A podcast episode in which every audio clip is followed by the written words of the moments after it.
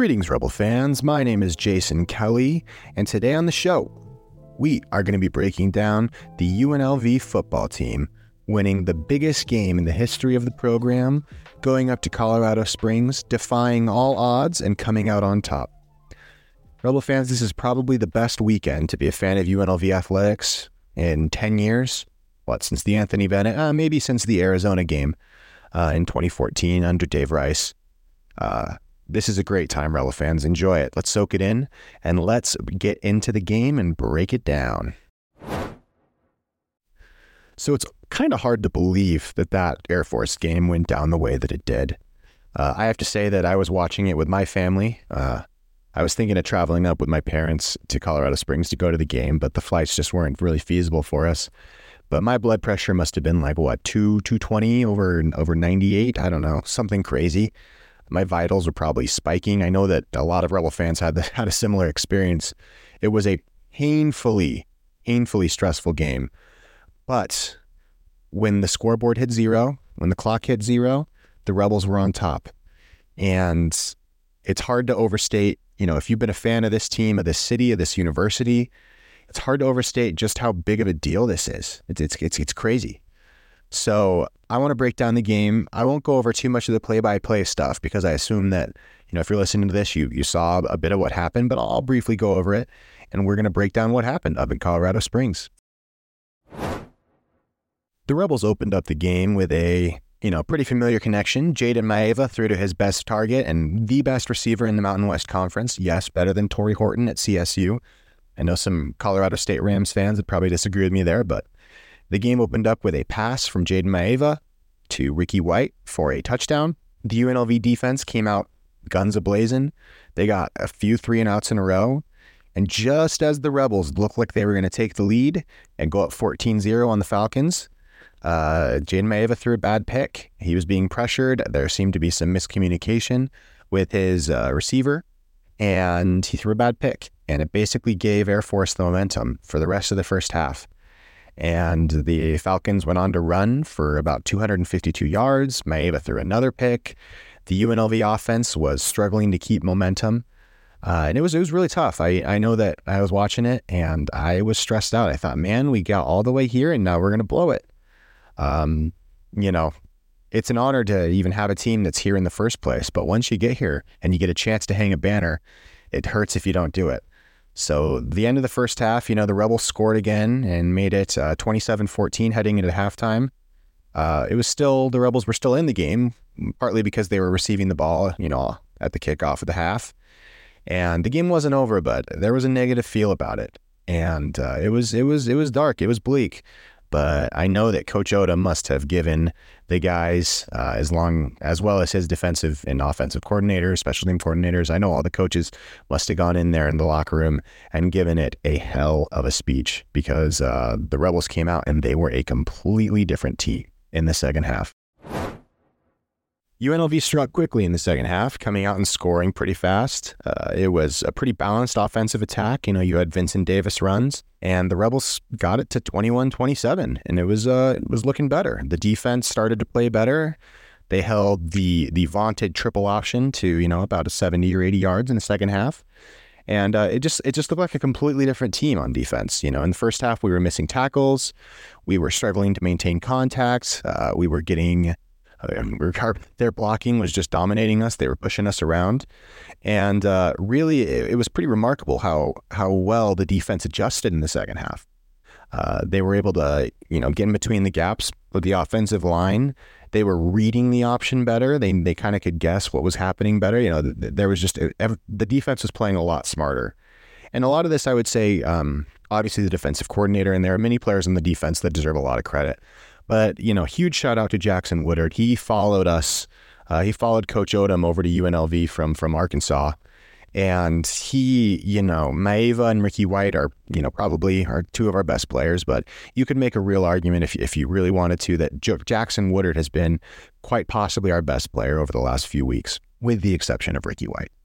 Uh, Woodard has been excellent at, you know, maintaining contact, not being tricked by the defense, uh, keeping his eyes in the right part of the field, and being really the quarterback of our defense.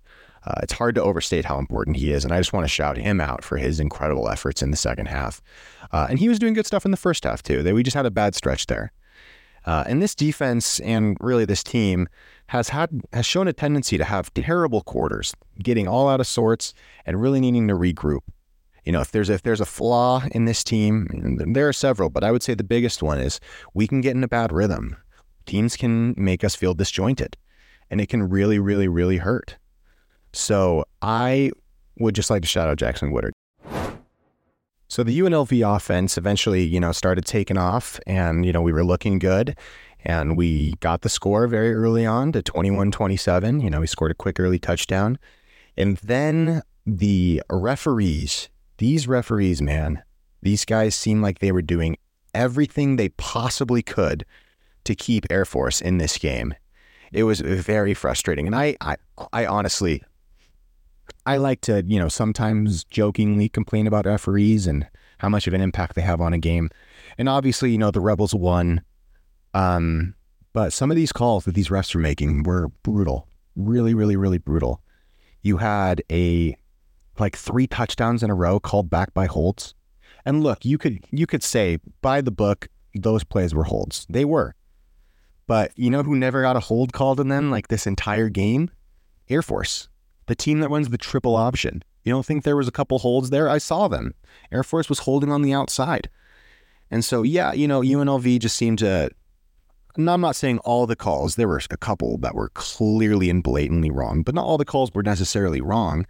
But it felt like, and really it, it was, Air Force was getting nothing called against them. We were getting stuff called against us. And it felt like the refs were throwing a flag. Every time there was a positive UNLV play, these dang zebras were pulling those little yellow flags out and we're like, nope, we can't have UNLV doing good stuff. It was very frustrating to watch. However, the guys kind of fought through it. In the fourth quarter, uh, the refs called a roughing the passer on like a third and eight with Air Force backed up to their own two yard line. The refs called a roughing the passer and a targeting call uh, they reviewed it for targeting, um, but it seems like they they they were the ones that triggered that review. And when you looked at the replay, it was clearly not roughing the passer, nor was it targeting. It wasn't. There was not even a foul. You know, the defender tackled him with the ball still, you know, in motion. Uh, the defender didn't use his head, didn't launch himself forward. Did there was no follow through. It was just objectively a bad call, and it really felt like the refs were going to try and give Air Force a way to win this game even on the last play where the Rebels had to, you know, the Rebels offense stalled out. They couldn't get anything going in the fourth quarter. You can tell that Air Force defense, all those seniors, and I, genuinely, I love playing Air Force. I, I really don't like, you know, I should say I don't like playing them, but I really respect them. You know, a lot of these guys are in military service, and it's an honor to have them in the Mountain West Conference. It's an honor to play them, even if it's really difficult to play them. Um, you could tell that Air Force defense stiffened up showed a lot of pride, wasn't going to let us score and put the game away. And eventually it got to the last drive of the game, which was incredibly stressful. I actually had to leave the room and kind of follow it on my phone because I was, I just was too stressed. So let's go into that. On the last drive of the game, uh, Air Force got the ball back with a few minutes to go, and they were down four. The rebel, the, the rebel offense just hadn't hadn't been able to put the game away. It was, it was really frustrating. And Air Force, their quarterback clearly couldn't throw the ball anymore. He was either injured or just not a good thrower of the football. Now, Air Force doesn't rely on a ton of throwing, but when they do, you know, it's it's generally not so good. Um, and so on the last drive, again, the refs bailed out Air Force with a bogus PI call. And Air Force eventually got down to about the 15 yard line, 10 yard line or so. They got they got it to first and goal. Um, and there was about 30, 40 seconds left. Air Force had to throw the ball. And it was very frustrating because you could tell Air Force knew that the refs were trying, were, were likely to give them calls, and they were just trying to get PI calls. They knew their quarterbacks couldn't make the throws. And there was also a pass that was honestly incomplete. It seemed like it hit the ground, but, you know, the refs made the call on the field that was a catch. And so um, obviously that call stood. But, you know, UNLV had a goal line stand to secure a place in the Mountain West title game, essentially. And they did it. They pulled it off. And the elation and the joy that went through my family and, you know, myself, my parents, and Uh, you know, we are massive UNLV people. We always have been. We always will be. Even if we're bad, we're still going to support them because that's our city, that's our school. And the fact that one of our teams, you know, I always wish it was basketball. I wish our basketball team, our men's basketball team, could truly deliver a great moment again. But these football players, to see this football team, this football program that has been beaten down and humiliated so many times over the year, to finally stand up defiantly and win and win big in the first year of a coach. It's just it was incredible. And all respect to Air Force. I you know I think they they had a strategy to win that game. Uh, they think they knew they needed it. Um, being that it was a home game and they have to go play Boise on the blue next week, and it's never easy to go up to Boise, Idaho. I lived there for a year. I know those fans up there; they're diehard. And uh, at the end of the day, I, I'm so proud of these guys. I'm so proud that we have a team in this city from UNLV that's really worth cheering for. And I expect there to be a big crowd next week against San Jose. Um, and I hope that the Rebel fans show up and show out because it's time to support this team. They have proven that they deserve it. They have gained our trust. They won the game they needed to win. And now let's hang a banner.